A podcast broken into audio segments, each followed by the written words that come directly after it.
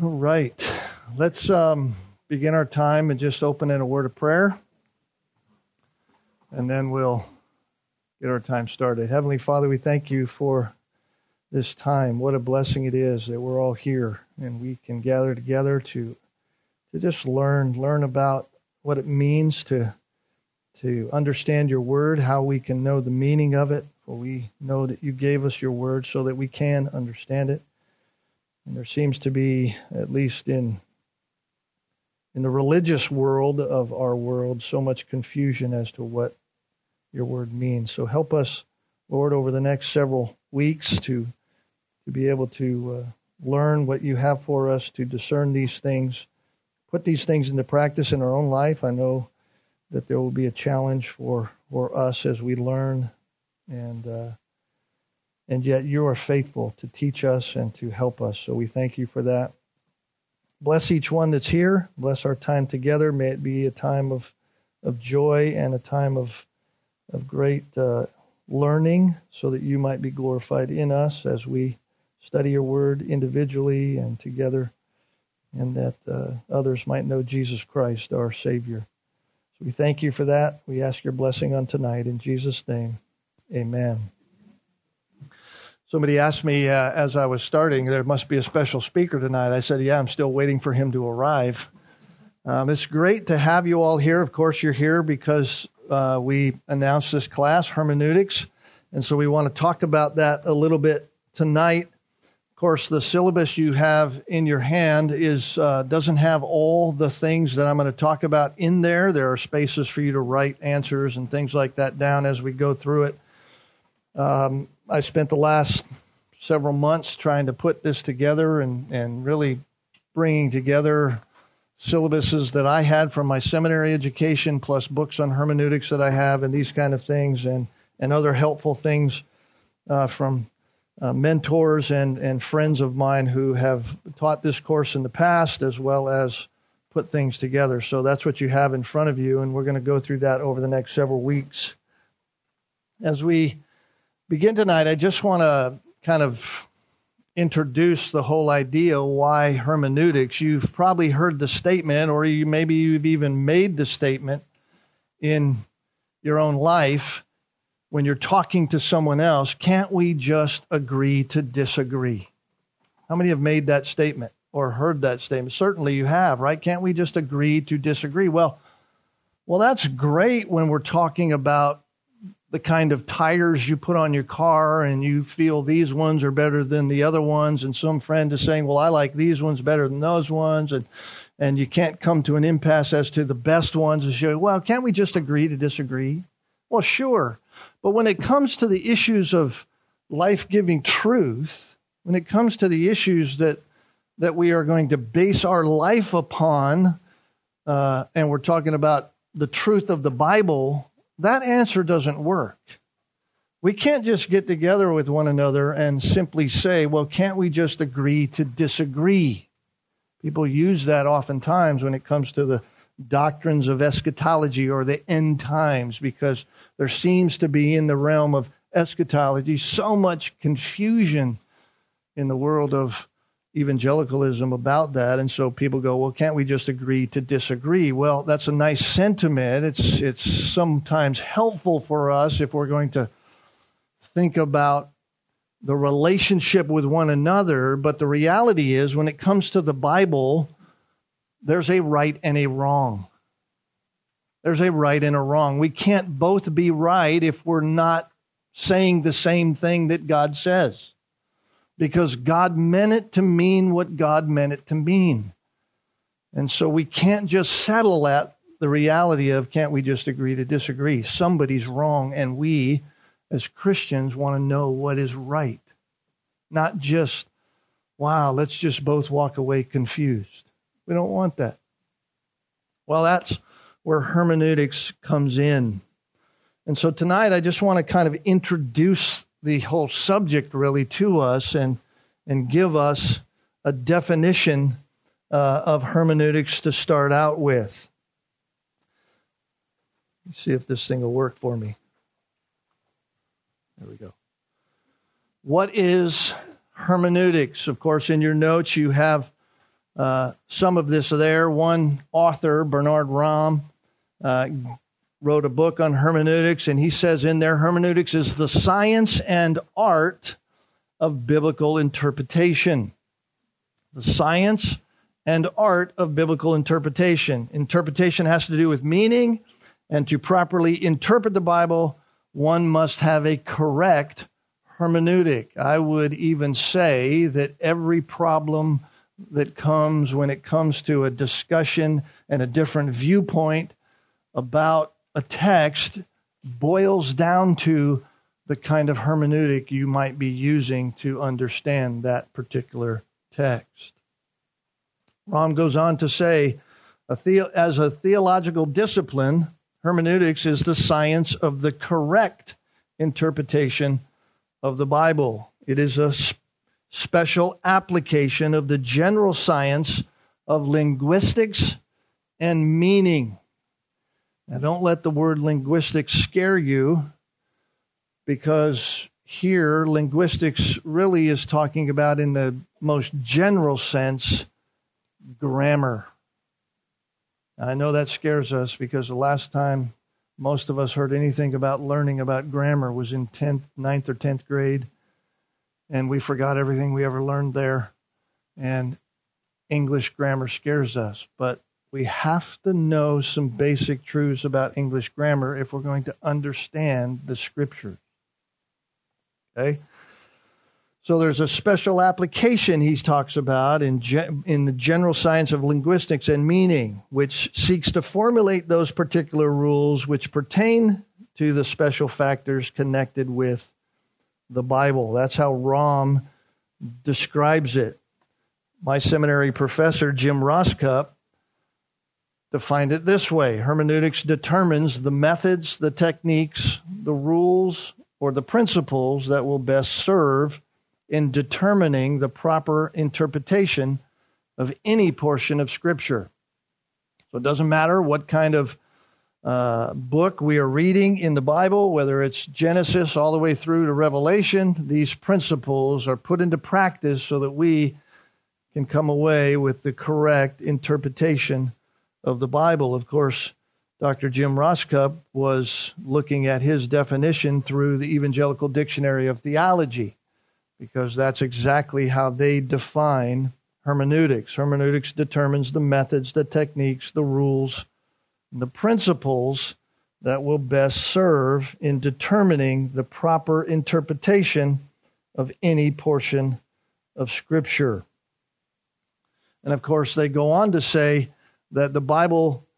the reason that is the case is because the Bible is an ancient document, right? It was written in different languages, in Hebrew and in Aramaic and in Greek, in the original manuscripts, and it was written in various times uh, between twelve hundred B C and about one hundred A D.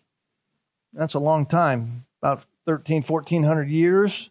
Over that period of time, the Scriptures were given to us by God through men.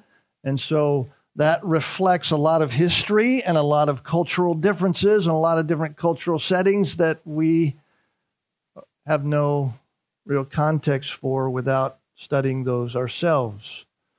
So they go on to say a basic requirement for the understanding of those kinds of documents is the grammatical, historical interpretation.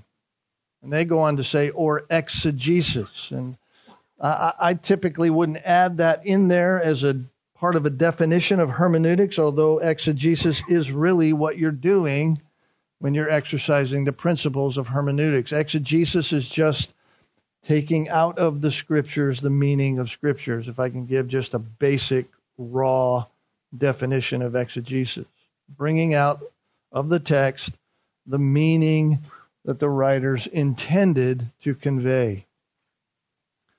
So we're going to be looking at the historical grammatical process of hermeneutics, um, studying those principles of interpretation so that we can understand what God means by what He says. Of course, there's other definitions. Milton Terry Another theologian who wrote on hermeneutics says hermeneutics is both a science and an art, much like Bernard Ramm said. He said, as a science, it enunciates principles, it investigates the laws of thought and language, and classifies its facts and results. So hermeneutics, as you can see, is a science. It is the science of interpretation, the science of putting into practice the rules that, that we're going to go over over the next several weeks in order to understand and elucidate exactly the meaning of the Scriptures. Roy Zuck, another theologian, says hermeneutics is the science and art of interpreting the Bible. Another way to define hermeneutics is this: it is the science or principles and art, the task by which the meaning of the biblical text is determined. And then he gives a couple examples in his book, one about playing football. If you play football, you have to play by the rules or you're not playing football. Same with any kind of board game or anything like that. He talks about it. He says if you're going to play those things, then you have to play by the rules or you have missed the process. You have missed doing it the way it should be done. You have a wrong interpretation of the game. So the one thing I kind of want to drive into our minds as we as we go over the next several weeks Uh, together, probably months, because this is every other week, is if we don't get the meaning that God intends, then we don't have God's Word. Think about that. If we don't understand the text of Scripture the way God intended it to be understood, then we don't have God's Word. We have something we've made up, and that's then our Word, not God's Word. And we want to have God's Word because God's Word is authoritative. God's Word is truth. God is an infallible, without error God. And so He has given us what He has given us so that we might understand what He has said. So that's the definition. That's the overall look, the overall definition of hermeneutics. Any any questions about that as we start? If you have a question, too, just kind of raise your hand, flag me down somehow, and so I can make sure we answer those questions. Anybody have a question about what hermeneutics is? I know I'm gonna I'm gonna throw out some words larger than maybe sometimes we're used to hearing, theological terms and things like that over the next several months. And so if you have a question about that, you don't understand that, there is no stupid question in here, so just ask it. Everybody else who doesn't want to ask the question is wondering why somebody else won't ask it so that they can understand the question. So just ask it. You be the one, you ask the question. So that's the definition of hermeneutics. So what's the relationship, then, of hermeneutics to other theological disciplines? What's the relationship of hermeneutics to other theological disciplines? And we want to talk about canonization just for a minute. Canonization is how we got to have the Bible that we have, the canon of Scripture. Canon is simply an early Greek manuscript. Let me see if I, it'll go up there. There we go. It's an early Greek term meaning rod or, or a measuring stick. That's what canon means. So when you hear someone say the canon of Scripture, that's what they're talking about. It's a measuring stick. The, the canonical Bible is our rule. It is our standard for understanding faith and practice. What we mean when we say this is the canon of Scripture. This is This is our rule for how we live, for the faith that we have.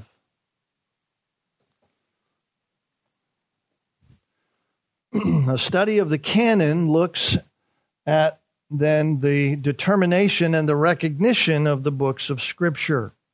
In other words, which books God intended to belong in the Bible. There's a reason that we have sixty-six books in the Bible. right? The Hebrew text from the Old Testament is the thirty-nine books of the Old Testament, and then we have twenty-seven books of the New Testament. I'll just give you an interesting, funny way to remember that if you don't remember how many books are in each testament. Okay? You'll never forget it after this. Well, maybe you will, but remember this. This is how many books are in the Old Testament. How many letters are in the word old? Three. Just read it. I'll give it to you. Guess how many letters are in the word testament? Nine. Old Testament, thirty-nine. thirty-nine books in the Old Testament.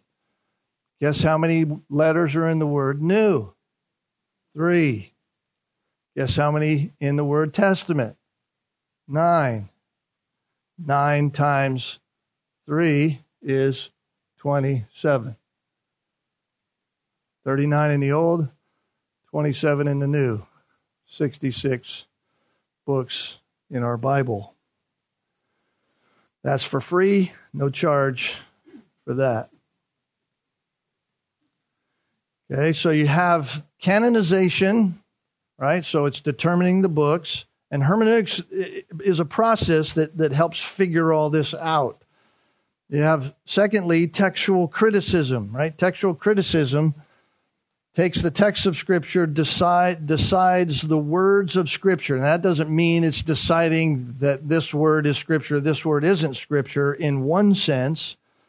It is deciding what words were in the original manuscripts of the Bible that we do not have.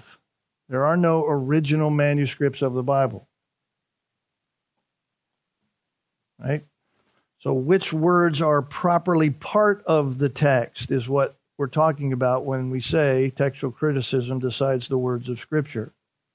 Right? So there are in, we'll see it in a minute, there are a lot, thousands of copies of the original manuscripts, and some of those have extra words and extra things in them that that should not be there. And so they take that and compare all of those kinds of things. One way they do it is through higher criticism, which is used by liberal scholars. And liberal scholars deny the inspiration and the inerrancy of Scripture. So liberal scholars come to the Bible. They deny that That is, that it's an inspired book, which it is by God's Spirit, as Second Timothy chapter one, verse twenty-one tells us. And they deny that it is inerrant. In other words, the Bible can have errors. That's what they say. These are liberal scholars that say that. And so when they do that, they undermine the veracity and the reliability of the Scriptures. And so there's lower criticism. Lower criticism is used by, of course, conservative scholars to ensure that the Hebrew and the Aramaic and the Greek texts remain true to the earliest and most reliable texts that we still have as copies. So you have canonization. You have textual criticism. There are some twenty-five thousand copies of the Bible. And I don't mean the copies that we have that are printed in the store. I mean copies of the original manuscript. twenty-five thousand copies. There are not the originals, but we have copies of that. And five thousand copies just of the New Testament. The earliest manuscript of Mark, by the way, the Gospel of Mark, is around three twenty-five A D three twenty-five A D Non-canonical words were added oftentimes to the later translations, and the compilers of the Bible would sometimes add words to those because of the difficulty of copying. We couldn't just take a paper and take it into the copy machine and get fifty copies of something, right? They had to sit down with a with the original manuscript or a copy of the manuscript that they had from the original manuscript and copy it word for word, hand for hand. Well, in Hebrew at those times, there was there are no vowels in the original Hebrew language. only consonants. And there's no space between the consonant letters when they write something. So it's just one continuous writing of Hebrew letters. Well, you let your eyes look at that for a while. You put ink on the bottom of a sparrow's foot and let it walk across paper. Sometimes that's what Hebrew letters look like. Well, that, that gets rather tedious. And so oftentimes one line might get copied and become another line, or the word at one end would become the word at the first. And so you have those kinds of things. And the only way to, to be able to tell the difference in those is to compare copies. And you get back to the oldest and earliest manuscripts and compare those copies with those that were brought later and see differences. And so linguists do that over time. Well, there's one other kind of criticism, historical criticism. Historical criticism. Of course, historical criticism decides what is the, the framework, what's the setting within which the words of the Bible were fitted when they came about historically. What was the setting in which it was written?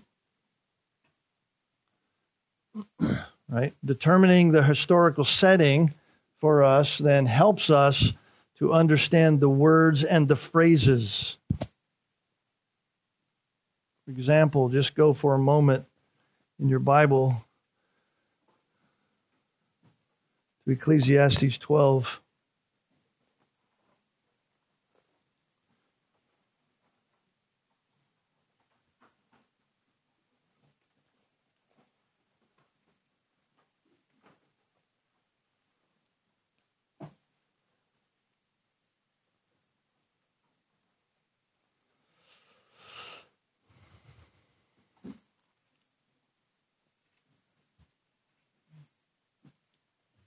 Ecclesiastes twelve is poetic writing. That's the kind of genre or kind of text that it is, Ecclesiastes. And it, and he's writing here in chapter twelve about getting old. He's writing it in a poetic sense. Remember also, verse one, chapter twelve, verse one, remember also your Creator in the days of your youth, before the evil days come and the years draw near, when you will say, I have no delight in them. Before the sun, the light, the moon, the stars are darkened, the clouds return after the rain. In the day that the watchmen of the house tremble and the mighty men stoop, the grinding ones stand idle because they are few, and those who look through windows grow dim, and the doors on the street are shut in the, as the sound of the grinding mill is low, and the one will rise at the sound of the bird, and all the daughters of the song will sing softly. You read that and go, what in the world is he talking about? Well, if you don't know the, the historical setting, the historical background of all of this, and his history of writing any Ecclesiastes and the poetic nature of Ecclesiastes, you come away with all kinds of ideas. And yet he's simply talking about growing old. Growing old. And he just continues on with that. In verse eight, he finally gets to the end, which is a theme throughout the entire book of Ecclesiastes. Vanities of vanities, says the preacher. All is vanity. In other words, it doesn't matter the way in which you grow old. Everybody grows old, and it the same kinds of things happen. Well, if you don't know the history of Ecclesiastes, and you don't know who wrote Ecclesiastes, and you don't know that historical criticism about the book itself, then you will look at that and go, well, I, I don't know what that means. I'll just close that up, and, and you'll be talking to your friend, and you'll say, can't we just agree to disagree?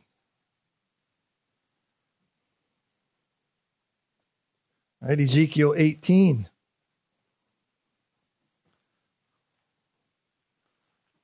And we could turn to just about let our Bible flop open in any one place and, and come up with, with an example of these kinds of things. But Ezekiel eighteen, verse two,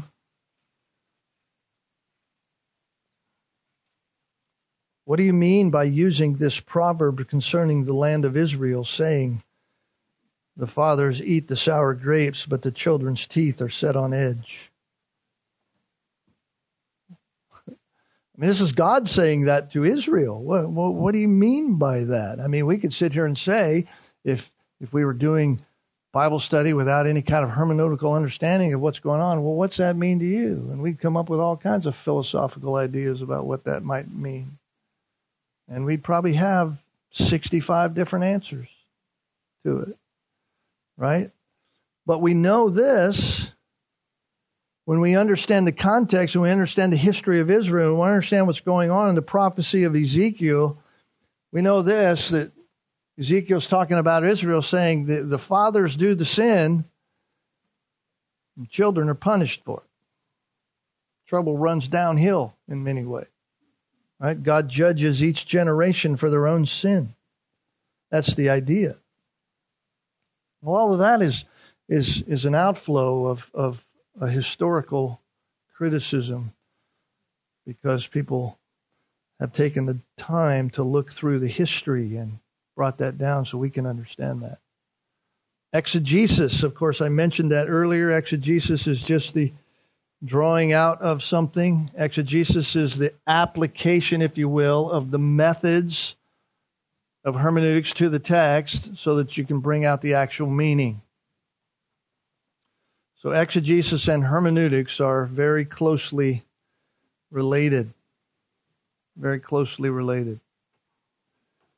And then, of course, another few things that are uh, affected by hermeneutics is exposition, or the explaining of the text, right? When you understand a text and you begin to speak about that text, you are expositing that text, expositing that meaning, either the words or the the uh, uh, sentence, the meaning, its implications for us today. That's exposition.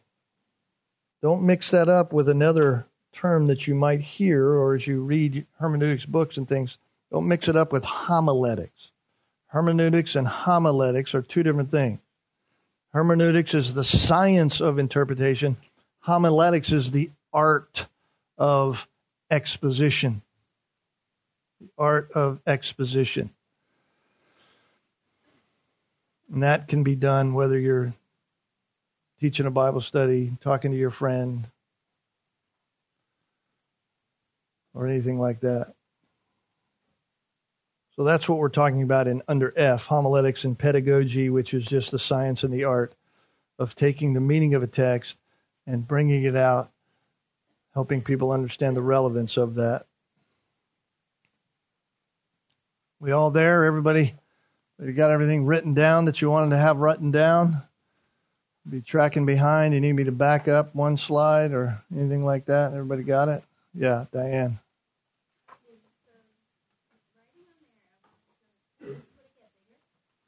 It can, but the page, I'd have to make more pages.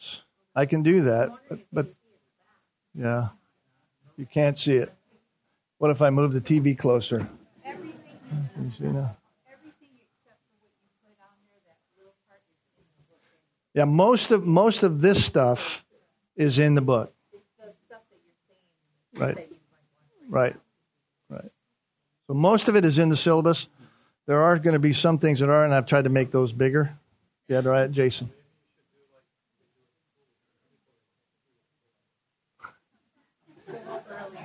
Maybe, maybe if you have a hard time seeing, you can get here earlier and get a seat up front. Or pay the higher price ticket. I don't know, whatever it is. Jackie. I haven't seen the check yet, though.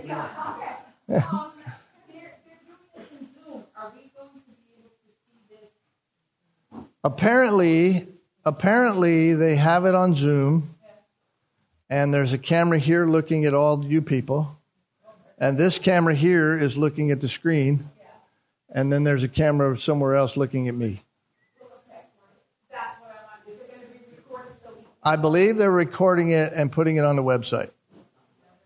Okay, all right, good one, all right. Okay, yeah. Yeah.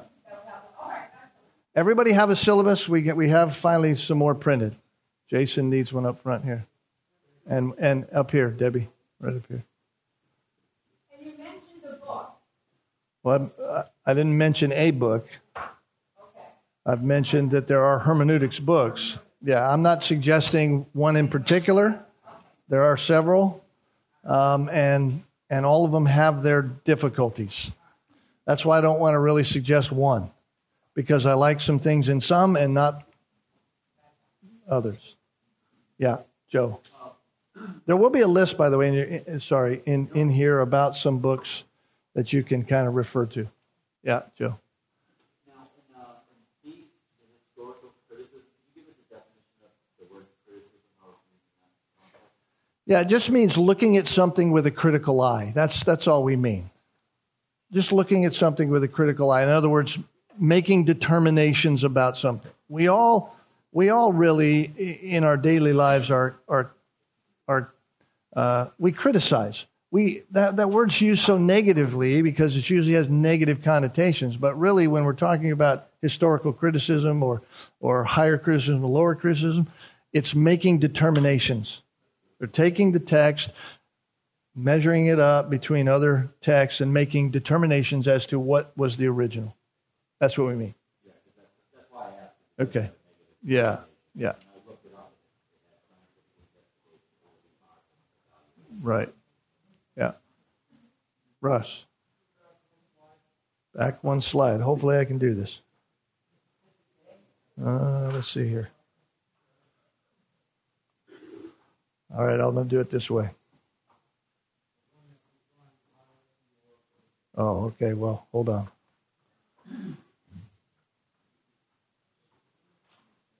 Right here. Do you want the you want the definitions of higher and lower criticism in there? Okay, hold on. It will be just a minute. Just a minute.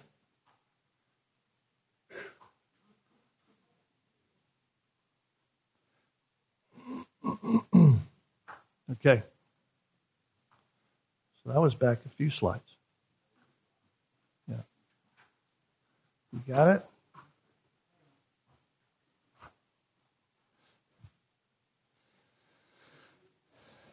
This is this is a, a process. We're trying to figure this out. If, if I'd have known seventy-five of you were going to show up, we might have done it different. Maybe we had two T Vs in here. Something. I don't know. Anyway. All right. So we're going right here. So historical criticism, examining the historical background and context of the books of the Bible. That's what it means. Exegesis just puts the work of those rules of hermeneutics into practice. Exposition is the communication of the meaning of the text, along with any... I didn't, I didn't, because I I wanted to do it now.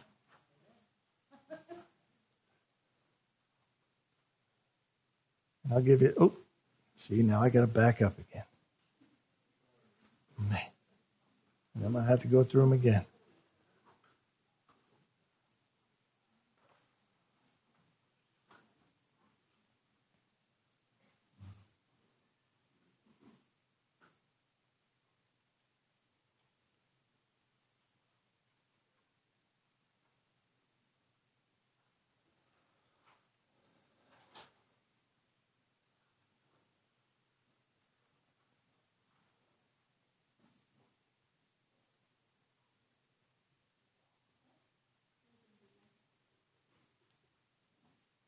Not a bad idea from the back. If you want to get your phone out, take a picture and zoom it up, and you can see what's there.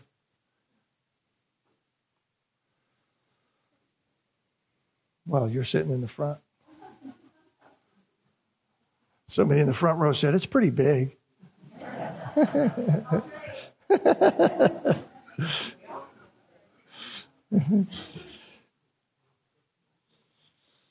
right, let me know when we're when we're moving on.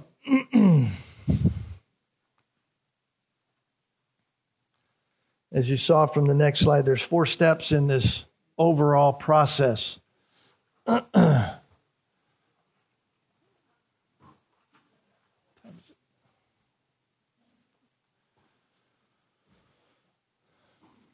Everybody got those? Okay. Four steps.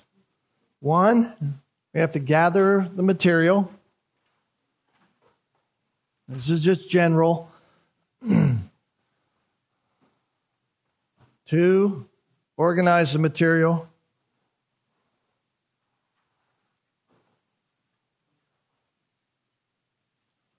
Three, interact with the material. And then four, think through the effective methods of communicating the material. Now, what are we talking about when we say material? We're just talking about the Bible, the, the biblical text, the, the passage, the verse, whatever it is we're, we're working on to understand from the Bible. Gather the material, the text itself, historical background information. Um, and uh, next week I'll bring out some of those books out of my library where I can just kind of show you some of the things that I use to get historical background and things like that. Organize all that material together. Study through that material, praying over it, interacting with it. And of course, I'm just introducing all of this. So this is just general topics. We're going to do those very things over the next several times that we're together so that you can kind of understand these kinds of things. So hermeneutics establishes the rules for proper understanding and insight in gathering the meaning of the text, while homiletics, you heard me mention that, just focuses on the presentation of the material. So don't get confused when you hear those terms. Um, hermeneutics is the study. Somebody's car. I think a squirrel's trying to drive it off.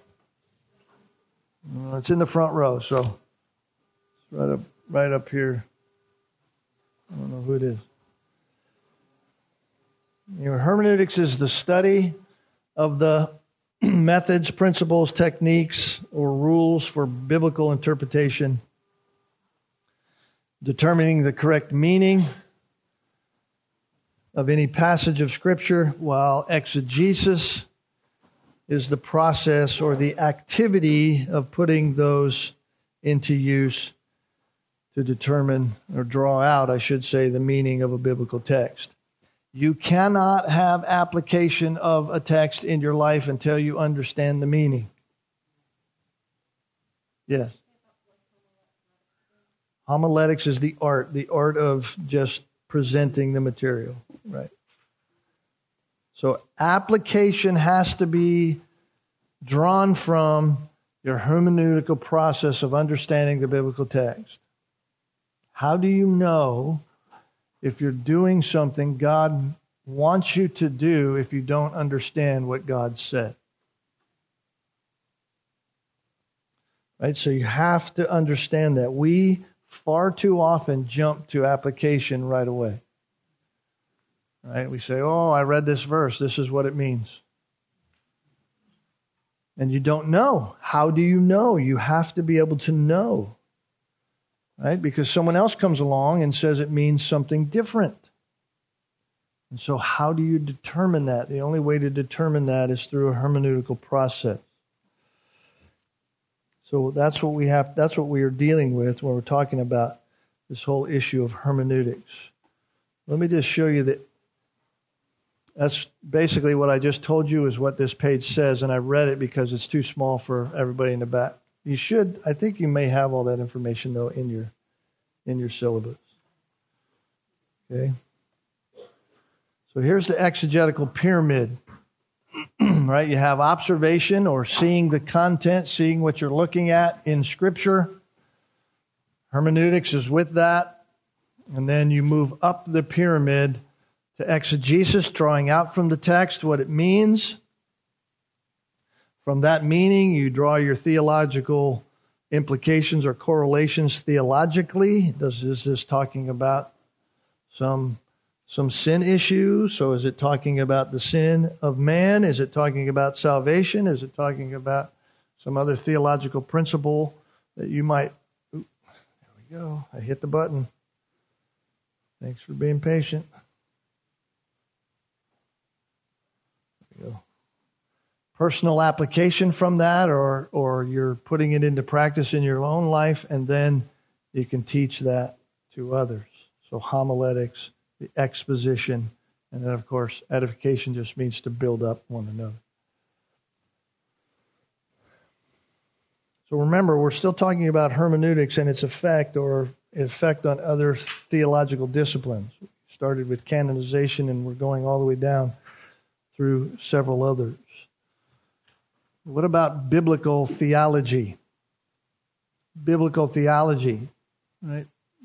Biblical theology recognizes progressive revelation.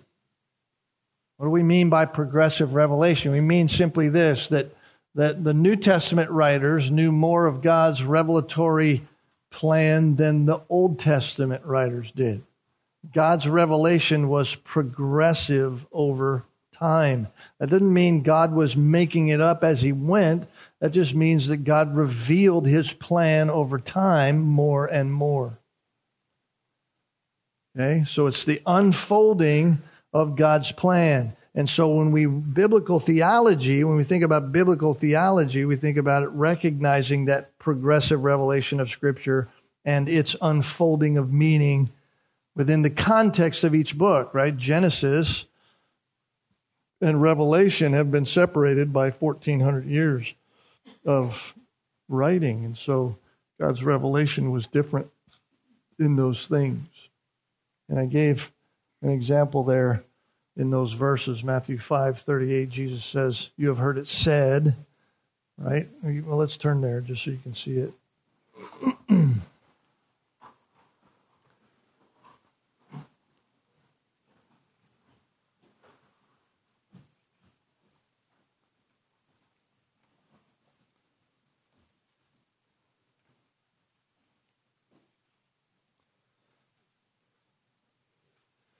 Verse thirty-eight says, "You have heard it said that it was said, an eye for an eye and a tooth for a tooth." Was Jesus just making up words there to say that? No. Jesus is quoting the Old Testament. He's quoting from Exodus chapter twenty-one. That's where the text talks about that in the in the sense of your relationship with other people. If these certain things happened, there was a commensurate penalty for certain things that you did by way of neglect with other people. And so Jesus is saying, you've heard that it was said, an eye for an eye and a tooth for a tooth. But progressively over time, Jesus said, but I say to you, right, this is the same God from the Old Testament that's saying to you now in the New Testament, don't resist him who does evil. In other words, there's a revelatory change. Whoever slaps you on the right cheek, turn to him the other one also. So that's that's the idea. That's the idea.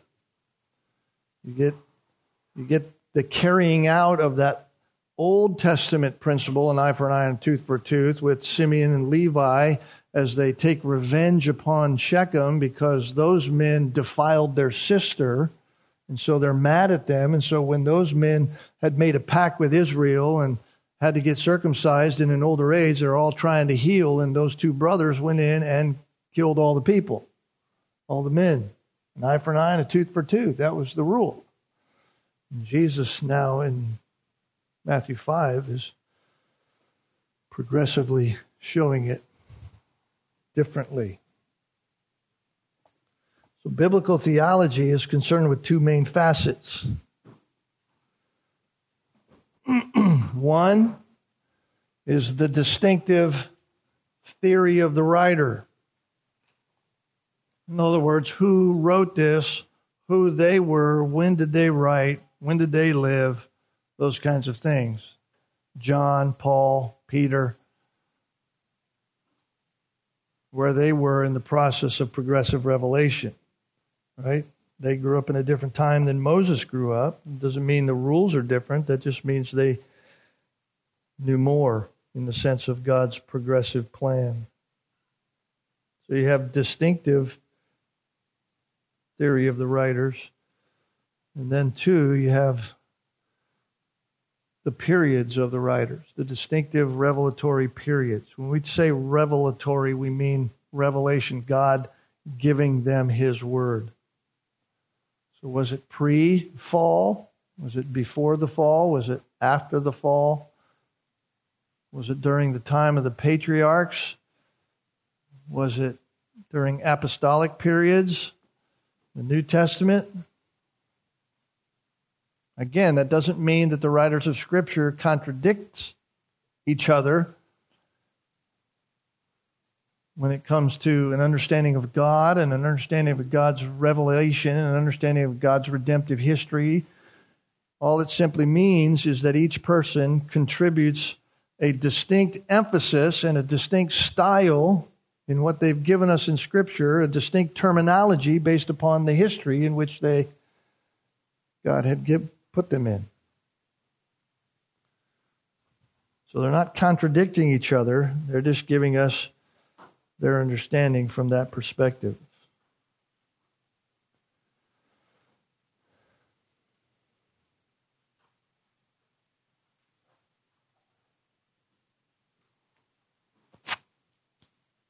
So we talk about the periods, right? God had an overall plan throughout history. God's redemptive history has not changed.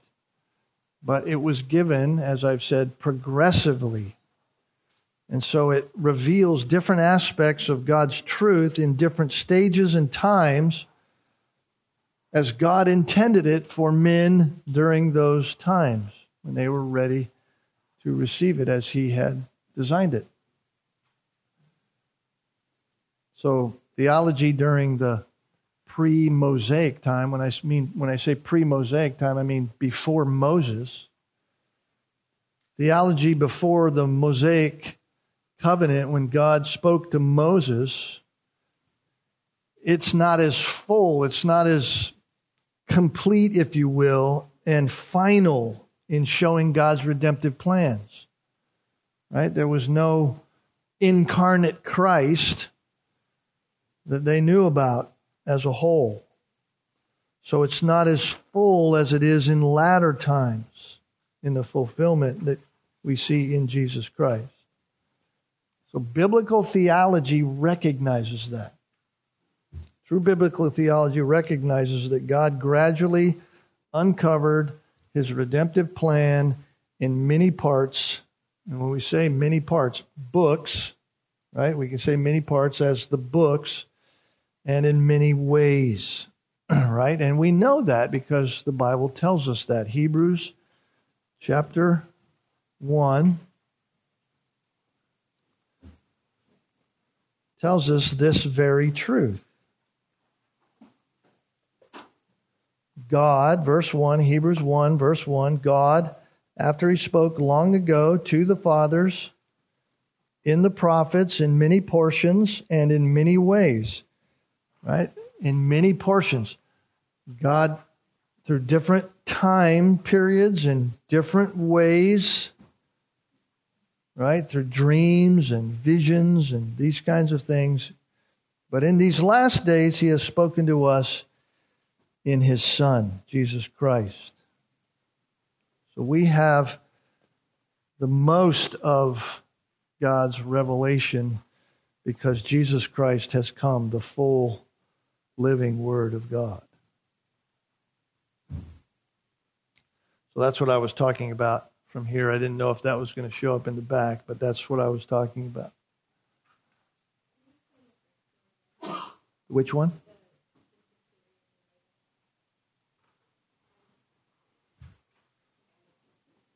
Uh, the distinctive theory of the writer, and it just was John, Paul, or Peter, those things as example. Well, just just because of the progressive revelation that God had given. So their distinctive historically is going to be different than the pre-Mosaic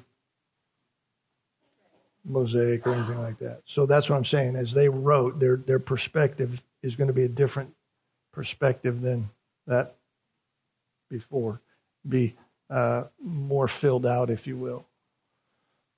Is that what you're asking?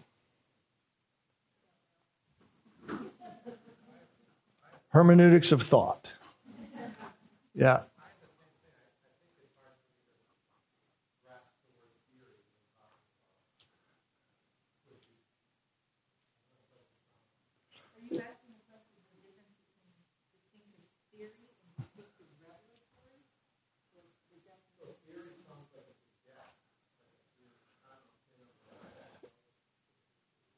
Yeah, I, I, I'm not meaning it in that way, that it's a guess, but just simply that their perspective, uh, as from from the time in which they lived, brought all of that history that they knew into their time, and then their time as well.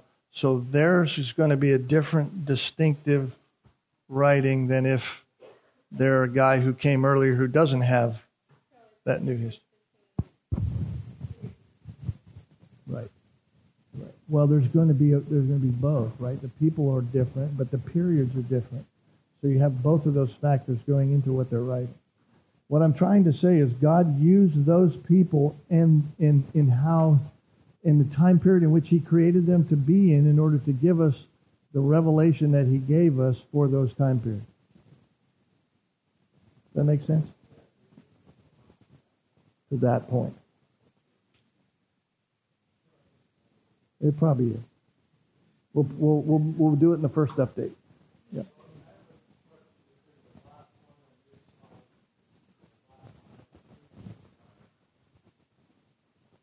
Okay. What's the last line on the previous slide say?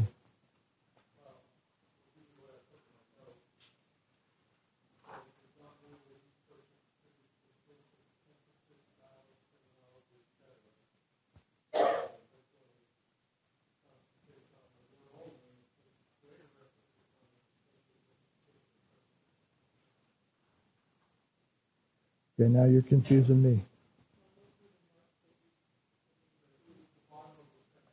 Yeah, hold on.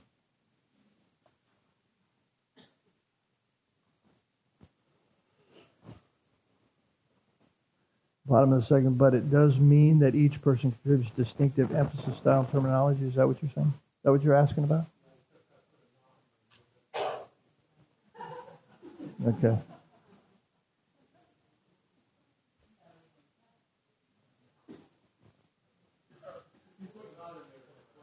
So we need a little lower criticism on your notes.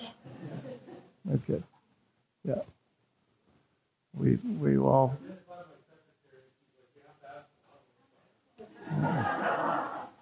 We'll disagree to disagree. All right. So we're caught up to here, right? This is where we're at.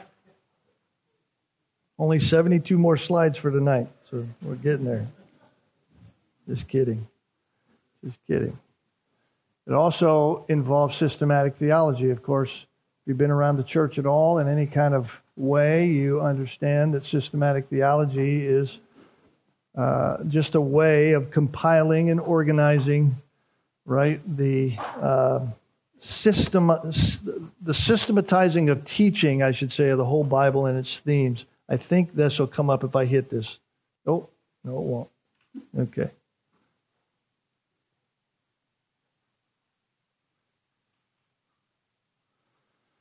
Okay, so we're back there. So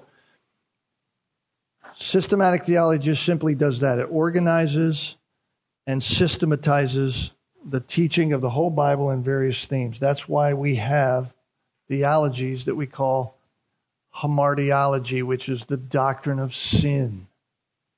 The doctrine of sin. Or you hear about angelology, which is the doctrines that deal with angels. Or you hear theology proper, which is learning about God and His characteristics and His attributes and these kinds of things. All these different theologies that you hear about. Bibliology, which is the study of the Bible as a whole. Um, or uh, many of the other ones that are that are in any theology book. Hermeneutics helps do that. Right?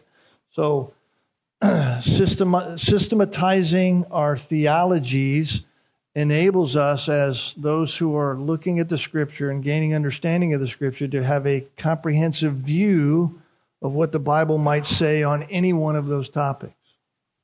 So when you're talking about bibliology, or when you're talking about uh, um, Christology, which is the doctrine of Christ, systematizing that just takes all of the places in Scripture that speak specifically on that issue and gives that to you in a in a package, in a package. So that's what systematic theology is. So it's it's it's the theologies that we glean from His revelation and His Word, and also the natural world around us, because general revelation is God's creation around us, that we understand the natural attributes of God, don't we? Romans chapter one tells us that.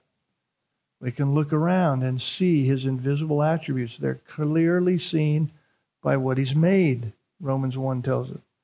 So general revelation, that's what we call that, tells us things about God. And then special revelation, which is His Word, tells us about God, and we understand God through those things. So when we talk about creation and how things were made, we can look around and see the reality of a designer. And then you open up Genesis and read how God created things, and you go, oh, okay, now I'm, now I'm understanding that. You don't look at it and go, hey, that tree got there because it evolved over fifty years or one hundred years or one thousand years. You don't say that. You don't find a fish on the top of a mountain in a fossil and say, well, fish must have lived on mountains. You don't do that. You go back and you read the history of God's creation and what He has done and the things that have happened in the world according to what the Scriptures teach. And you realize that there was a worldwide flood, and that that would have left all those things in places that would have confounded man by just looking at it.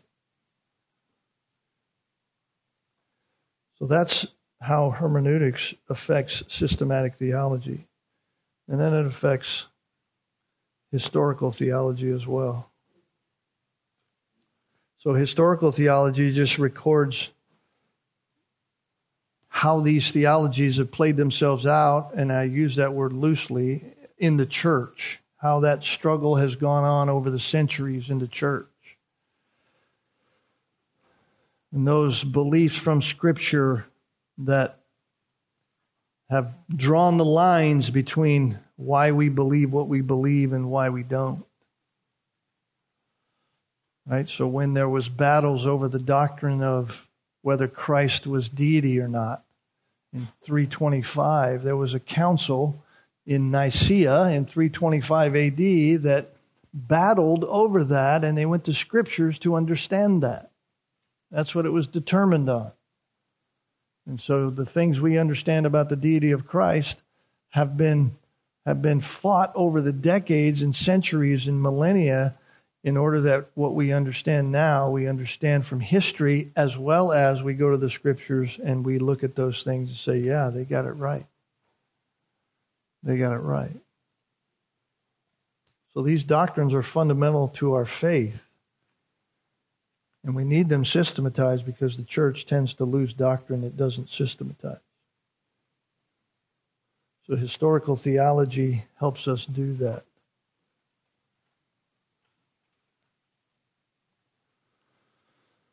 All right, how are we doing? How's everybody doing? Good? How much time we got? What time does this class finish? Anybody know? I don't know. I don't know. Thursday? That's right. All right, we got, let's, let me see here. I only got like two, two and a half pages, so we're good. All right, types of hermeneutics. Let's just talk about them for a minute. Types of hermeneutics. General hermeneutics, right? General hermeneutics. What is general hermeneutics? General hermeneutics involves principles of interpretation that serve comprehensively in a general way for all of Scripture. Right? So you have to be aware certain rules that apply wherever you are in the Bible. There are certain rules that apply to that. No matter what the type of literature, that's what the word genre means. No matter what type of genre you're in, whether it's a historical book, whether it's a prophecy book, whether it's a poetic book, um, you have to, no matter what genre you're in, the principles always apply to your interpretive process. Call that general hermeneutics. And then you have special hermeneutics. What is special hermeneutics? Just more specialized rules that you bring in while you're interpreting certain types of biblical literature. So you're going to put some other things into practice when you're looking at, in maybe in a more concentrated way. I won't even say that those principles aren't used in all of your hermeneutics, but, but maybe in a more concentrated way as you look at literature like prophecy and, and uh, certain poetic portions of Scripture and things like that. So there's some some special hermeneutics rules. So the general or perspective principles that we're talking about, that's really what they are, general principles, general and specific. They have to be supplemented by these special rules that are helpful in getting to that kind of material. Typology, prophecies, poetic sections. Typology is like the, uh, somebody from the Old Testament that is a type of Christ, like David, who is the king, was a type. Not that he is Christ in any kind of way, but Christ is a, uh, the outworking of what David might have pictured in the Old Testament. These kinds of things. Of course, parables become sometimes difficult for us. How many of you think in Luke chapter ten, in fact, just go there for a minute. This is just a, on the issue of parables. Some of you are going to know the answer to this because I've talked to people about this in the past here. Luke chapter ten, it's a very familiar passage to us, beginning in verse thirty.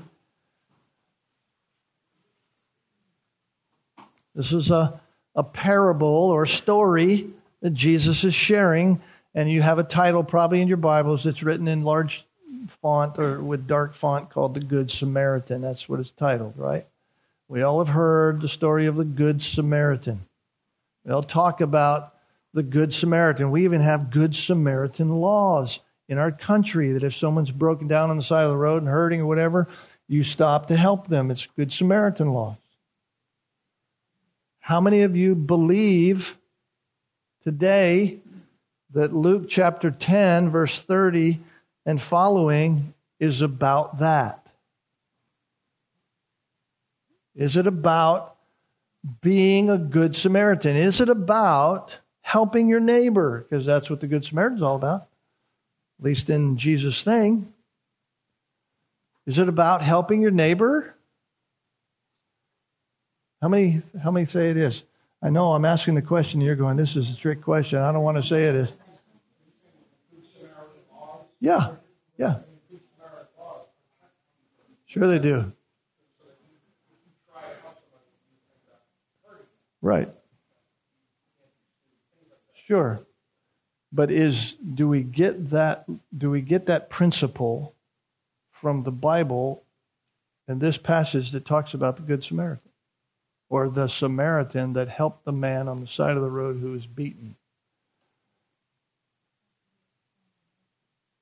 Has to do with showing mercy. We got one answer. Somebody's brave. Has to do with showing mercy. Anybody else? Joe.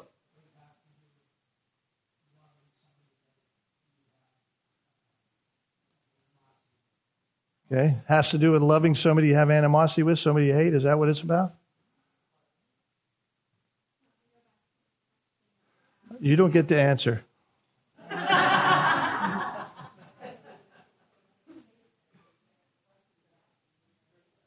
It goes what? Who's my neighbor? Goes back to who's my neighbor? Everybody's your neighbor. Let me say something. Let me let me just say, this passage has nothing to do with being nice to your neighbor. What? What? I've always thought it had everything to do with that. Nope. Why? Because in the Scriptures, you have to go back a little bit and find out what this is talking about. Right? Jesus is replying to someone who's talking to him. Who's he replying to? He's replying. You got to go back to verse twenty-five to find out. To a lawyer who stands up and asks him a question. Teacher, what shall I what? Do to do what? Oh, wait a minute. That changes everything. What must I do to be saved? Jesus, what must I do to earn eternal salvation? What's Jesus say to him? What does what's written in the law? Now, that seems like a strange answer, doesn't it? Well, not really, if he's a lawyer and he wants to keep the law. Jesus says, what's the law say? What's the Mosaic law say? That's what we're talking about. I'm not talking about the law written in our downtown or that the police apply to us. We're talking about the Mosaic law. This is a Jewish religious person who applied the Mosaic law strictly. So he's saying, Jesus, what laws do I have to apply to my life for me to gain eternal salvation? Is that a problem? Can you can you keep the law to gain your eternal salvation? Not even close. So Jesus says, what's the law say? If you want to keep your salvation that way, what's the law say? Jesus isn't saying you could earn it that way. But this is a lawyer who wants to do that. So what's the law say? How does it read to you? Isn't that interesting? That's what we do with the Scriptures. So what does it say to you? Jesus says, tell me your interpretation of the Bible. Tell me your interpretation, really, of what I gave. And he answers and says, well, here's what it says. Love the Lord your God with all your heart, soul, and with all your strength, and with all your mind, and your neighbor as yourself, right?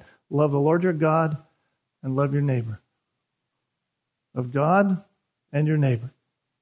Right? So he quotes the, the overarching principles of the Mosaic law. Jesus says, good. You've answered correctly. Do that and you'll live.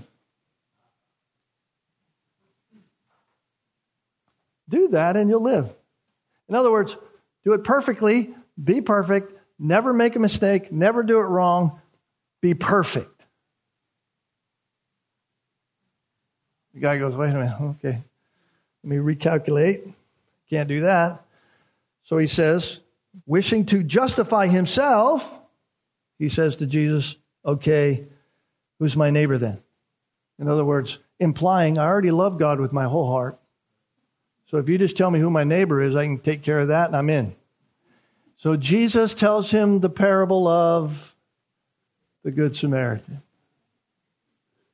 It's nothing to do with the parable of the Good Samaritan. It has everything to do with this guy's question. How can I save myself?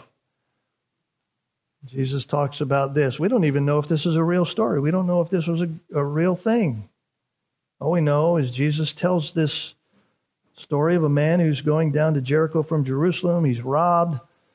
And by chance, a priest goes by. He doesn't help him. That's a religious guy. A Levite goes by. He doesn't help him. That's another religious guy. But a certain Samaritan, a guy who was a half-breed Jew, who the Jews never want anything to do with, who wouldn't help anybody, stops. So this lawyer is hearing Jesus talk about this one that he would even have hated. He comes upon him, and he, of course, helps him out. And so Jesus asks him in verse thirty-six, which of these three do you pro- think proved to be the neighbor to the man who fell into robbery? And the man, of course, says, I suppose the one who showed mercy toward him. Jesus says, yep, that's true. Now go and do the same. Well, he wasn't going to do that. He wasn't going to do that. So this passage, beloved, has nothing to do with being merciful to the guy on the side of the road. This passage has everything to do with helping us understand that you cannot earn your salvation by keeping any kind of rules. You cannot do it. It's impossible. It's impossible. You say you love God? Great. Do you love your neighbor? Well, well, I help out. I'm a nice person. Perfectly? Without fail, ever? Your whole life, from the day you took your first breath until the day you die, all perfect? Obviously not. That's what this passage is about. So, why do I say that? You have to remember this. You have to remember this. Right? If we just took verse thirty to thirty-seven as our text and tried to draw meaning from just those verses, then it is a text without a context. And a text without a context is a pretext for you just trying to proof text something. See how that works? That's hermeneutics. That's part of hermeneutics. You have to understand the context. You have heard me say it here in our church. You've heard other people say it. Context, context, context. Context, context, context. So is that that kind of kind of wet your whistle a little bit? I know it was kind of boring, kind of drudging, kind of going through the slugging through the mud just to kind of get our groundwork going. But we got to do that because some of us, some of us don't understand what hermeneutics even is, and so we have to go there. All right. So we had to start here. So there is an importance to proper hermeneutics. There's an importance to proper hermeneutics because it helps us understand what God means by what He says as God wants us to understand it. And if we don't do that, we can find ourselves in all kinds of trouble, all kinds of weeds that we don't need to be in. Let me just read this quote for us. I think you have it in your in your book, but it may not be. But let me just ask. Bernard Ramm, about the importance of proper hermeneutics, just said this, and then we'll close in a word of prayer. He said, this is the primary and basic need of hermeneutics, to ascertain what God has said in sacred Scripture, to determine the meaning of the Word of God. There is no profit to us if God has spoken and we do not know what He has said. The result of an erratic hermeneutics is that the Bible has been made the source of confusion rather than the source of light. We want to make sure we understand what God means by what He says so that we're saying what God says. Well, we'll get more in two weeks. Two weeks. Question? Any questions before we close in prayer? Did you have one? No. No, that's not homework. We'll we'll we'll cover that in review next week. That's just talking more about why it's important to have a proper hermeneutic. There's just a few verses from First Timothy that talk about that, about uh, Second Timothy and, and First Timothy that talk about that, and we can cover that next time. Any questions? All right, now you know how many people are here. I'll get you in a second. You know how many people are here. If you want a front row seat, you got to come early. Diane.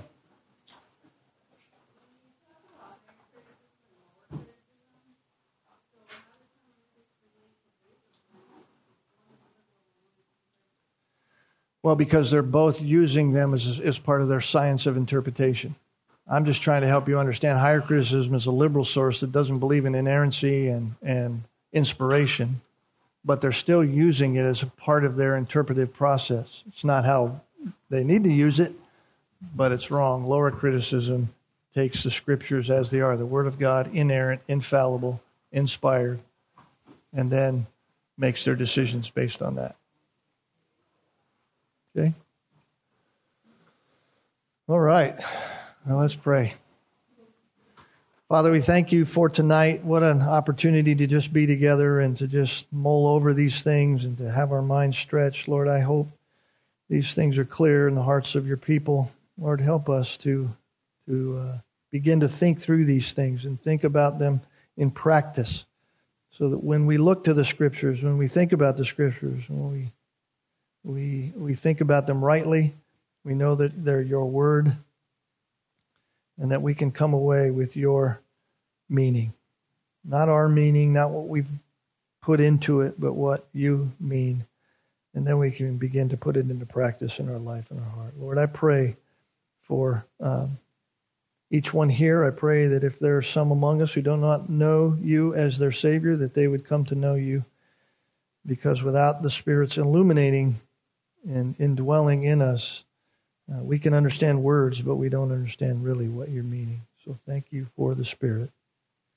So bless us as we go. Keep us safe. And may you be honored in our lives. In Christ's name, amen.